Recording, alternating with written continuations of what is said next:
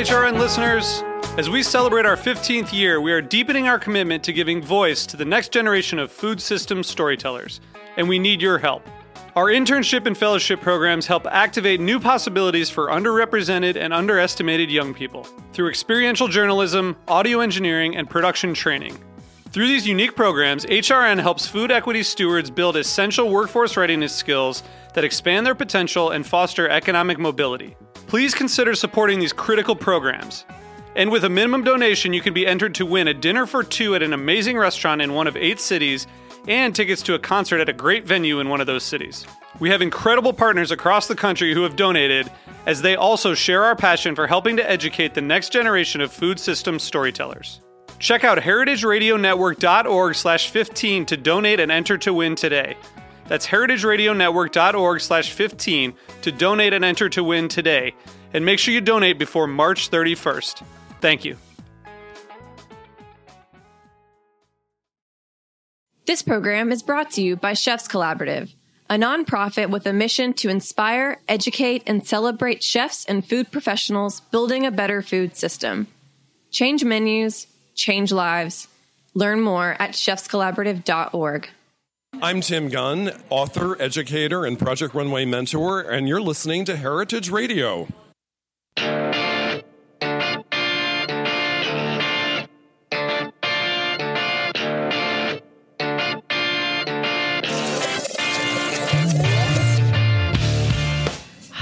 Welcome back to another episode of Magnifeco Radio, the weekly podcast featuring conversations in ethical fashion, clean beauty, and sustainable living.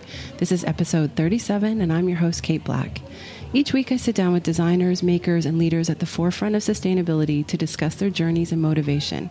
This podcast is an extension of my blog, magnifeco.com, and that's magnifeco.com, and my book, also called Magnifeco Your Head to Toe Guide to Ethical Fashion and Non Toxic Beauty. Today's guest talked about it and talked about it, and then in 2001 finally opened New York City's first vegan shoe store. Now with locations here in LA, today I'm joined by sisters Erica and Sara Kubersky. Welcome. Thank you. So, being born and raised in New York, you two became vegetarians at a super young age. Who was first and why? Um, I I went vegetarian first. Um, our father is Israeli, and we were visiting family, and we were on a kibbutz. And growing up in New York City, you're not exposed to that many animals besides, you know, pigeons and squirrels and dogs. And I've had my first real moment with a cow, and I think the wheels just started turning, and I realized that I had probably just eaten one earlier that day, and it really upset me. And I asked my parents, and I was lucky that they were completely honest with me. And it was from that day on, I never ate one again. And so you were the first in your family to be like, no, I see the connection and I'm not doing it. Yeah, I mean, I think we came from a family that already, like, we were constantly picking stray dogs up off the street. So I think there was something in there that sparked it. It wasn't. Um, and I think I was just lucky that I think they knew it was the right move. So um, Sara became vegetarian soon after that. And then I think our whole house just went vegetarian just out of convenience and then out of um, just feeling morally like the right thing to do. That's amazing because I, I know that nowadays that happens often. Like usually it's the young girls in the family that spark the change, and then the whole family just waits for it to go back. But you guys just never went back. In fact, you went vegan. Yeah, no, I mean we. Um, I think our house went vegetarian, and then Sara went vegan first. Um, and at the time, I was like, "Oh my god, that's crazy," um, but she.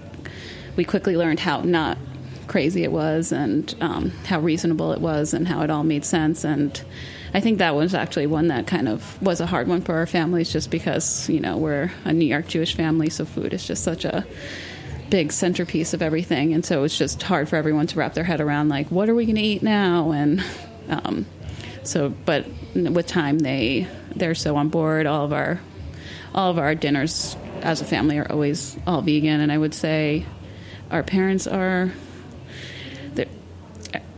almost vegan. Almost. I think that counts.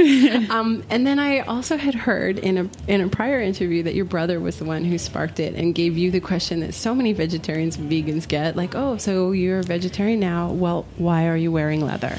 Yeah, that, that was definitely my brother being, I think, more an older brother more than actually caring what um, about it. And so he was like, "Just so you know," and and he thinking that that would stump me, but instead that just made me even more committed and um, made me search out and seek out alternatives whenever I could, and that actually that made my family a little nuts with because it wasn't as they weren't very accessible that back then because um, t- this was like 20 years ago so the alternatives really weren't there um, but i found them and we would go high and low to find them and um, I, w- I mean but once they caught on and they realized that that's what i was doing then they, it became like a big search for the whole family and anyone who was going anywhere that there was something somebody would bring something back so that's awesome.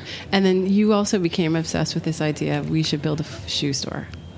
Yes, I I think you know as soon as we were both vegetarian, the shoe component was difficult and and it was just something I would just say in high school like, "Oh, I'm going to open a vegan shoe store." Um, and that's how it started. and were you two like, are you shoe obsessed? Do you have, were you like rocking the latest styles in high school? I mean, I don't think we were shoe obsessed. I think we were more obsessed with um, maybe fitting in. And, you know, like it just probably was like, oh, why can't I wear what everyone else is wearing? Um, I think that's kind of where it more came from. I would say like we slowly got to know shoes after we opened the business and got, um, and that, I mean, I think obsession, maybe not, but I think like we were we really educated ourselves about the shoe business and um, and more of like out of wanting to know and wanting to answer for our customers. Um, than from a total fashion side of it. Well, it's funny because it was 25 years ago, and I just wanted vegan Doc Martens, and and now there are like they make vegan Doc Martens, but it took 20 years, but um, Doc Martens, Birkenstock, like I think almost every kind of renowned brand now has one or two vegan styles. I remember too back in the day because I've been vegetarian for about 30 years, but I used to wear vegan shoes simply because they were usually the most water resistant right? Because I love to walk in all weathers and all sizes or all time, temperatures. And so when you wear something that's PVC based, you can rock all seasons. And so for a long time, I was like, oh yeah, I wear vegan shoes because they were PVC based, and so they were just so suitable for my lifestyle. Um, and now we're at a stage where it's not necessarily that because people recognize that vinyl and PVC are not environmentally friendly. So can you talk about how in in learning about the the shoe business how you've also been kind of learning about the science of materials? Um, yeah, so we um, we opened MooShoes in 2001 and we got we tried to get our hands on any vegan shoes that were out there and there were a number back then but you know they were a lot of them were european based and um, we were dealing with a lot of importing issues and we wanted to just have a little more control um, of our inventory. So we um, sarah actually started researching us manufacturing our own brand um, and that's where Novacas was born. Novacas meaning no cow in spanish and Portuguese, which we didn't learn till we visited Portugal. Um, and so we started manufacturing our shoes in Portugal, and then that was a really eye-opening experience, learning about materials and, well, you know, also talking to. We were going to factories where, because in Portugal, it's one of the oldest shoe makers, um, and they used to, I believe. Um, before a lot of production moved to the east, they were maybe one of the number one exporters of shoes and manufacturing of shoes. Um, so when we went over there and we started um, looking into materials and realizing, you know, not every material is created the same. So yes, you can find like an incidentally vegan shoe, and that's great. Um, but you know, we really wanted our shoes to stand up to the test and them to be comparable to other shoes. So we looked into a lot of materials, and we found we started using a polyurethane, which is um, a lot like leather in that it breathes and it's going to wear and um, it's much better for the environment than vinyl and often much better than the environment than leather itself just because i think people don't realize um, i think people think leather is a natural product but by the time we treat it and make it into something that people actually want to wear it's no longer an environmentally friendly product. Yeah these materials that we sourced um, were being used not because they were not leather, just because they were more durable and more environmentally friendly than leather.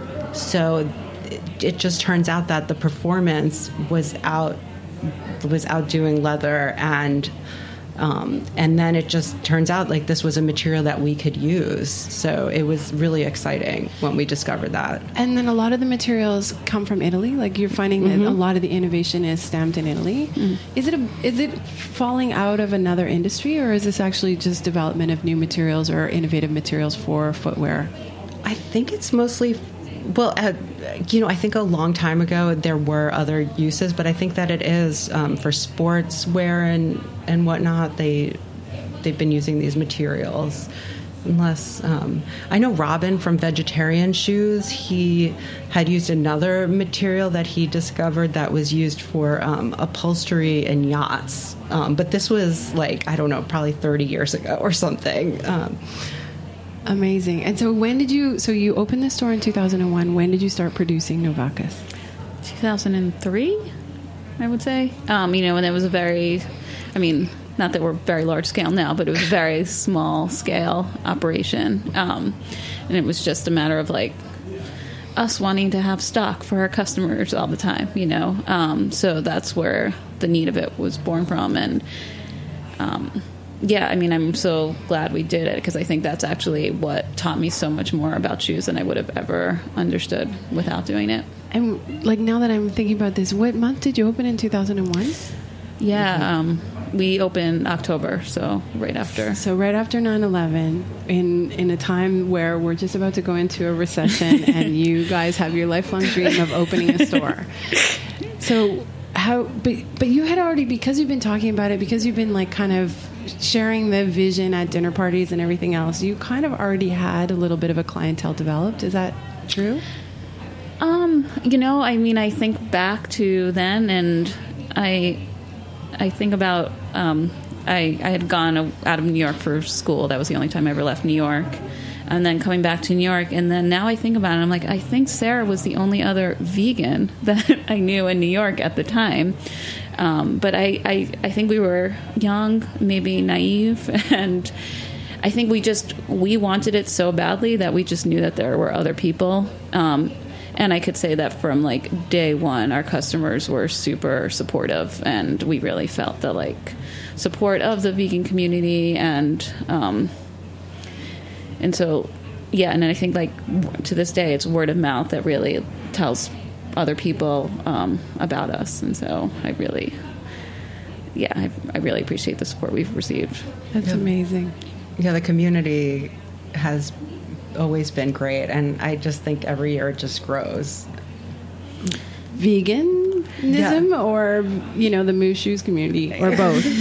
no, I mean I think veganism. Obviously, we're all seeing it's only growing. There's so many, you know, so many places. There's so many more places to eat, and it's um, yes, shop with us. We're strictly vegan store, but um, you know there are other like other stores are responding to the vegan need, and so they will have like I think you can walk into most shoe stores now and speak to a uh, speak to somebody who's working there and say, oh, "I'm looking for vegan shoes," and they'll know what you're talking about, which is so different from 20 years ago. You know, first of all, they would when you when you finally explained what you were talking about 20 years ago, they're like, "Oh, so you're looking for a a cheap shoe," and um, but you know, I think it's just it's changed so much. People know about it, and people want it, and I mean, I, I don't think all of our customers are necessarily 100% vegan. I think like we definitely have our fair share of customers. We're in the we're in a good part of town, and so I think we have a fair share of customers who just like the shoes, and so that's why they're buying them. Or you know, we have customers who just want to give out give it a try and are maybe going in that direction and um, just want to test the waters. Test the waters and also support a mi- mission-driven business, right? Like it, I think it's I think it's very remarkable that two sisters would start something on a mission um, and then just follow through. And so, as a consumer, that's the kind of business that I like to support. So I'm one of your customers Oh, often. thank you. Um, and so, when you started producing your own shoes in 2003, was that an easy transition? Did you was Portugal a very friendly place to to start making shoes for two girls that didn't really know the shoe industry? We definitely learned a lot, and there's a learning curve. But I, it was really eye opening to visit the factories and see the shoes getting made firsthand.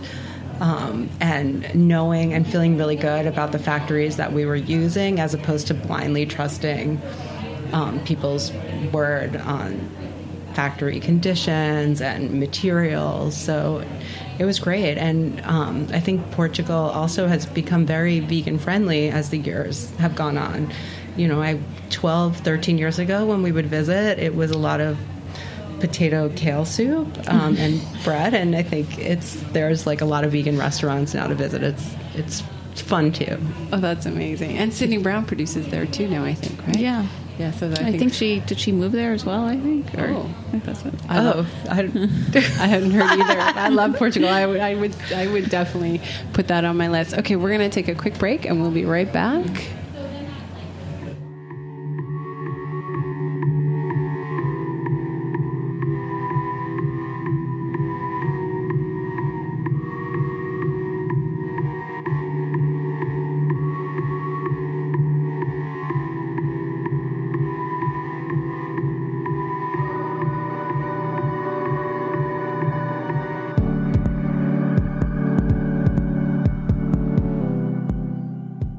This program is brought to you by Chefs Collaborative, a national nonprofit network with a mission to inspire, educate, and celebrate chefs and food professionals building a better food system.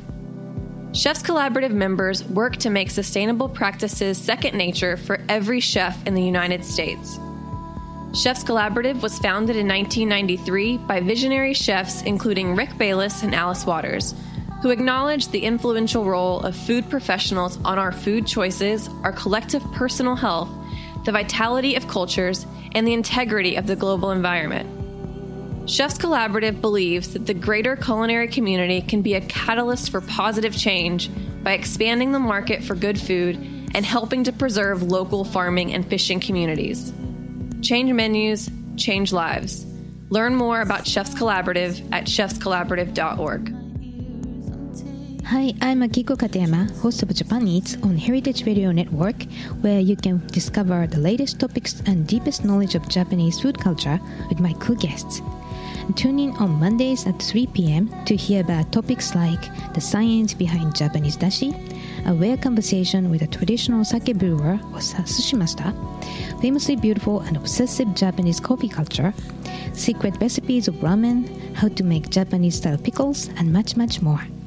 Please support my show and all of Heritage Radio Network's programming. Go to heritageradionetwork.org and click on the beating heart to donate. Thank you so much and I hope to see you on Japan Eats.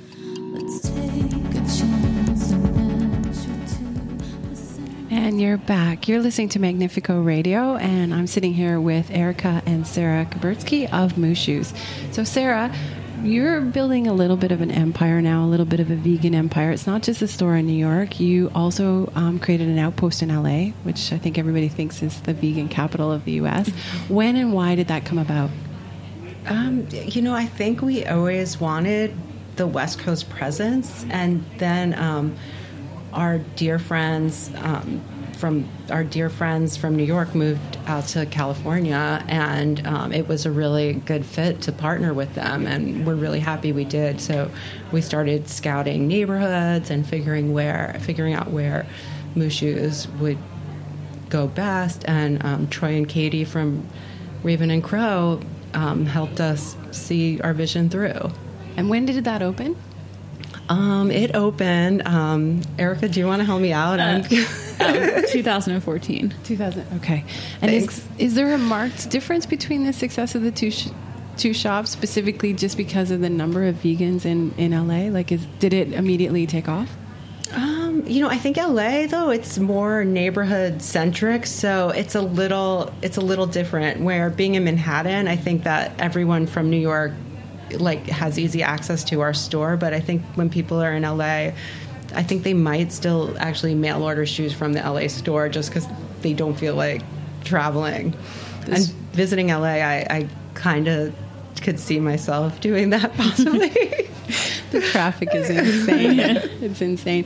Okay, and so then you took your store in New York and you decided that you the community needed something bigger and you wanted to to add something beyond the shoes. And it's not just shoes, it's accessories and belts and, and handbags. But you had this great space that you were using for events sometimes, but you kind of had this idea, this inkling that it could be so much more. So who wants to talk about that?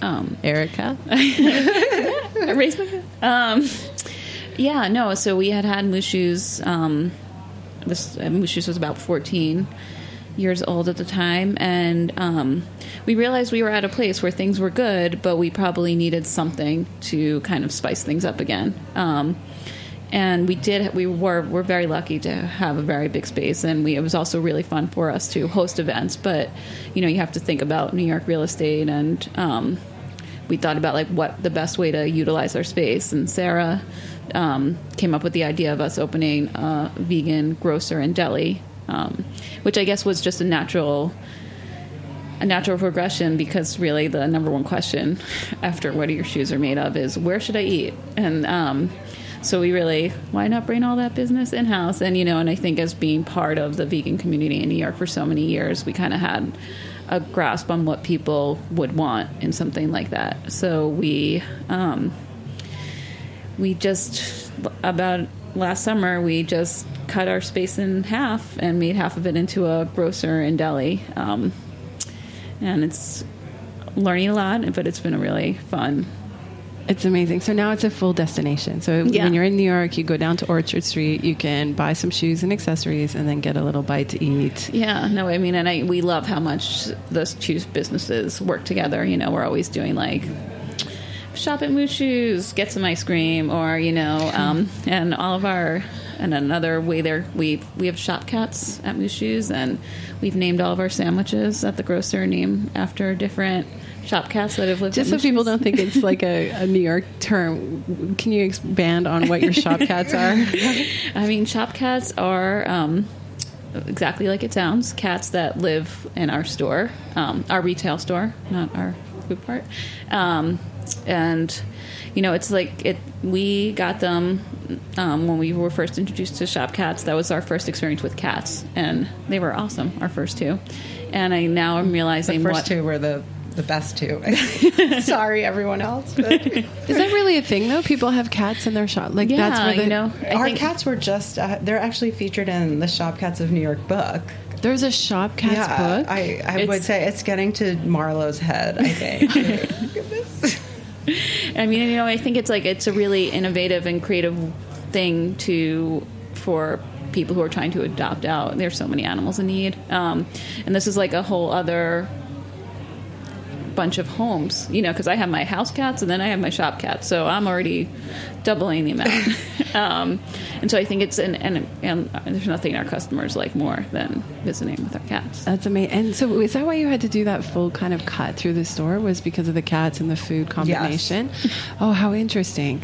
And so, so now it's a separate store with separate entrances, and the cats live on one side, and and everybody can eat and be Yeah. cat free on the other side. Yeah. There are interior doors, so Yeah, yeah, yeah. Um, you know it, it is a little bit of an experience. So you do get to you know go back and forth without leaving the shop. That's amazing. And this is just the beginning of now your kind of burgeoning food empire. Do you want to talk about the restaurant as well? Um, sure. We we started Modern Love Brooklyn with Isa Chandra Moskowitz last September. Um, we're huge fans of her food, and she's also a native New Yorker, and we couldn't wait to um, bring her food to New York just so people could come and enjoy it with us. So yeah, food's amazing. So Um, people can come by the store, like come by Orchard to the grocers and get like lunchy kind of con- like do you, do you buy, do you sell things to make your own picnics and a little bit of Yeah, you know, just like the shoe store, I think that the grocer um, gave us the opportunity to highlight um, like food artisans as well. So the smaller people that you can't find at the big retailers, like we have a lot of people, just like our shoe companies, like we have a lot of like smaller shoe companies that you can't find at a big retailer, and it goes the same with the food. fantastic. But we do make our own sandwiches and stuff too. Like you could, you know, buy food you know, if you get hungry while you're shopping, you know, um, Which happens. and, um, yeah. So, and then the restaurant though is like a sit down, you know, restaurant, and Get the full vegan meal Yeah, full service. And Yeah. brunch too? Is there a weekend brunch on Sundays Okay. for now. Okay. yeah, brunch is amazing, and I bet. Where is it located? What's the address? um, it's three seventeen Union Avenue um, in South Williamsburg. Okay, perfect. So I think, and it, it's so funny because I was doing all this um, data research because I'm a bit of a data geek before the show, and I was looking at all the reasons why people are becoming vegetarian and vegan. And so the number one was animal welfare, right? 54% choose that. Number two was health. For their own personal health at 53%. And then the third one was environmental concerns came in third. And so when I think about you now creating this kind of hybrid fashion food empire you're kind of hitting people exactly where their their desire to go with vegans did you did you know this research research before you kind of evolved the business I, I think we're just um, the research. We we just know what we wanted. Um, so that's yeah. We we love it, and it's you know we have things we love in both areas, and Yeah, you know, I think it's just touching on that. Um, I think it's a lifestyle. You know, it's not just um, what I'm going to eat that day. It's how I practice my life. It's how you know, I, it's something I have to. Um, because I'm vegan, it's something I consider with every single purchase I make, and so. I mean, I love the luxury of going into a business and not having to um, ask a million questions. So I'm really excited that we get to do that for people, and they get just to have that ease, you know, for once. And and so what's the future what else is can we expect um, that you can talk about you know we're always bouncing ideas off, but there's nothing like concrete. But I will let you know because we do have a lot of ideas. that's amazing and so are you open to partnership if people wanted to approach you or do stuff with you is that something that's on the deck or on, on available Yeah, of course. Like, um, definitely. Um, we do, you know, we are partnered with Isa at the restaurant, and then with Joshua, we have the collaboration for the shoes that Brave Gentleman does. So we are, I, I'd like to think we're good at, we're good people to work with. And so, for everybody who doesn't know, Joshua Katcher is the um, founder and designer for The Discerning Brute, which is a men's vegan fashion shop in Brooklyn. And then he also does a, a branded shoe line with you guys, right? Yeah. Novacas and. um, Brave. So I, I, the name of his shop is Brave Gentleman. Oh, okay. Um, Discerning Brute, I believe, is his website and Oh, blog. okay. Amazing. Okay, so I told you I gave you a little bit of um, preamble in the beginning. So, if your life had a motto, what would it be? Sara, let's start with you. Um, dogs rule. Really, no shop cats, dogs rule. Dogs, definitely. Dogs before cats. Do we have a little dissension in the family? No, You also think dogs rule? I do. Yeah, I mean, you know, cat, cats are fine, and everyone should totally get some if you can't have a dog. I get it. You know, like they're a lot easier. I mean, they're uh, Edith and fir- Edith and Emma were our first shop our cat. first, and they they were amazing. And um, And I totally had a big fight with my my cats this morning, so I'm not in a cat mood. But Okay, and Erica, if your life had a motto, what would it be? um, yeah, I mean, I think you know the way I think about it is like just it sounds corny, but like stay true to yourself because I think. I, I, like your customers can tell, you know, like, you know, we went into this business because we believe in it. And if you're like, so just going, if you're going to do something like this, um, don't do it for the numbers, do it because you believe in it. And who or what inspires you? Sara. Erica every day. That's so sweet. How do you know? I just,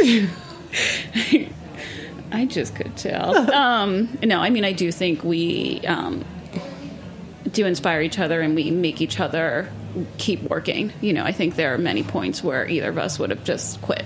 Um, but the, you know, at the other one was like, I'm not in a quitting mode. I'm in a like, let's keep going mode. And you're like, okay, I could. Yeah, well, it's taking turns at um, pushing forward is is helpful. That's amazing. So, by and large, you both would recommend if you have the right relationship with your sibling, going into business with your sibling. I mean, I, I do, you know, because I can't imagine.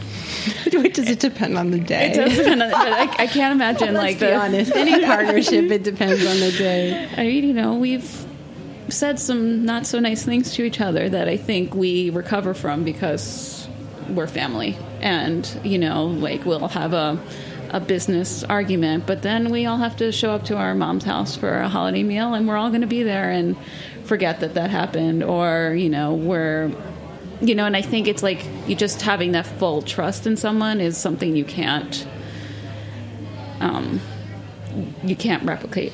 Okay, so you each inspire each other. What about celebrity? Because there's a lot of talk about the role of celebrity in pushing movements and tribes and everything. Is there is there a designer or somebody who you just wish would be vegan because they'd be really a good a good poster child or or spokesperson? That's a good question. Um, I mean, let's go big. Let's let's go for Barack Obama. Why not, right? Yes. Okay. that's excellent. that is excellent. And then Michelle and the whole family, and then all the shoes for the men and the women. Yeah. I love it. Okay. And the last question What's next on your bucket list? What are you working towards? Per, eh, this is personal. Um, a bucket list. Um, you know, I. I mean, it's just I, I need to get some elephant time in my life. I haven't um, been able to see them in the wild. I know Erica went, so I'm really. I, I know that that's not like something to aspire to. That's just a goal. But I, I, I do, you know, fantasize about um, seeing wild elephants and volunteering and maybe taking care of some orphans. I don't know. Where did you do that? Um, Tanzania. Oh, amazing. And then you didn't do that together. And you have a little No, sister we don't. envy. We well, you know, we don't. I, we do spend a lot of time at work, so I think um, like you know, recreation sometimes is not always together. You know, there's That makes sense.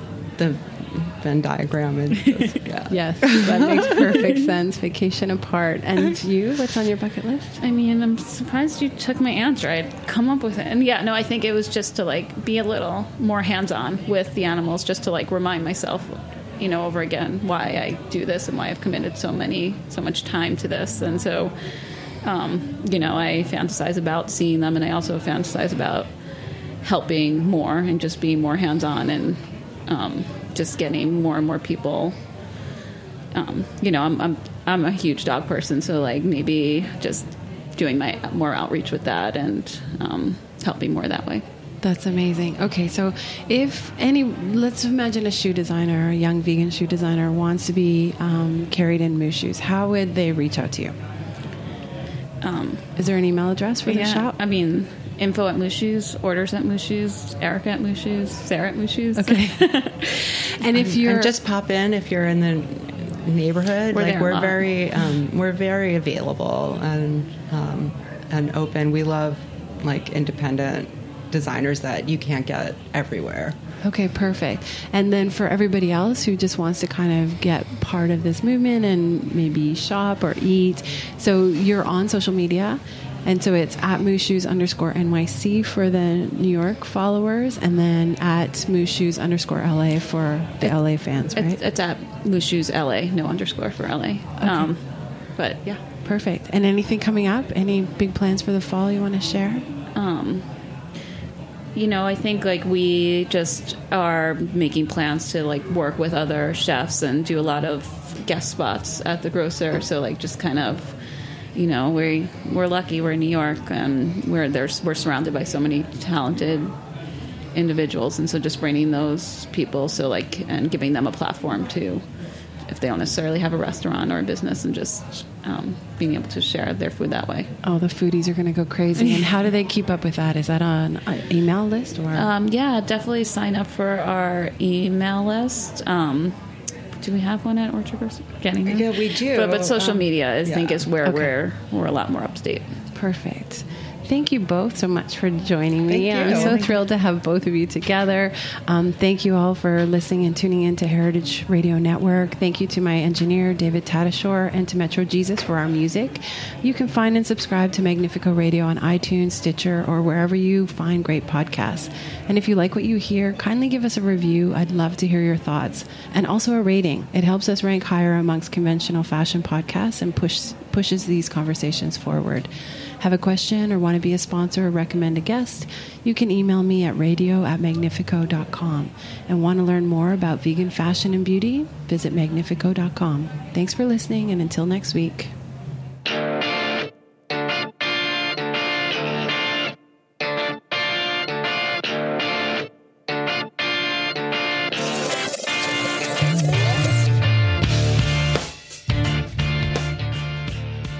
Thanks for listening to Heritage Radio Network, food radio supported by you. For our freshest content and to hear about exclusive events, subscribe to our newsletter. Enter your email at the bottom of our website, heritageradionetwork.org. Connect with us on Facebook, Instagram, and Twitter at heritage underscore radio. Heritage Radio Network is a nonprofit organization driving conversations to make the world a better, fairer, more delicious place. And we couldn't do it without support from listeners like you. Want to be a part of the food world's most innovative community? Rate the shows you like, tell your friends, and please join our community by becoming a member. Just click on the beating heart at the top right of our homepage. Thanks for listening.